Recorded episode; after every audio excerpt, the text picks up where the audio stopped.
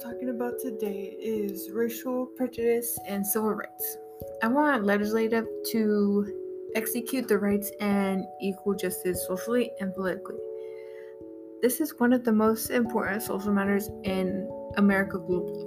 Over 40 years after the Civil Rights Act passed, about 60% of African Americans still reside in isolated neighborhoods, and 90% of them describe that there is still racial bias, and it's a huge problem.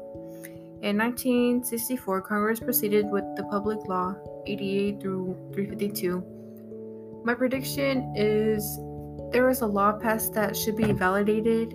People should be able to live how they want, where they want, with no problems. The effect of this is everyone is at peace and treated fairly. Maybe treating others how a lot of people treat African Americans to see if they like it. It will take a lot of work, and a lot of people are going to disagree, but the majority of people accept it.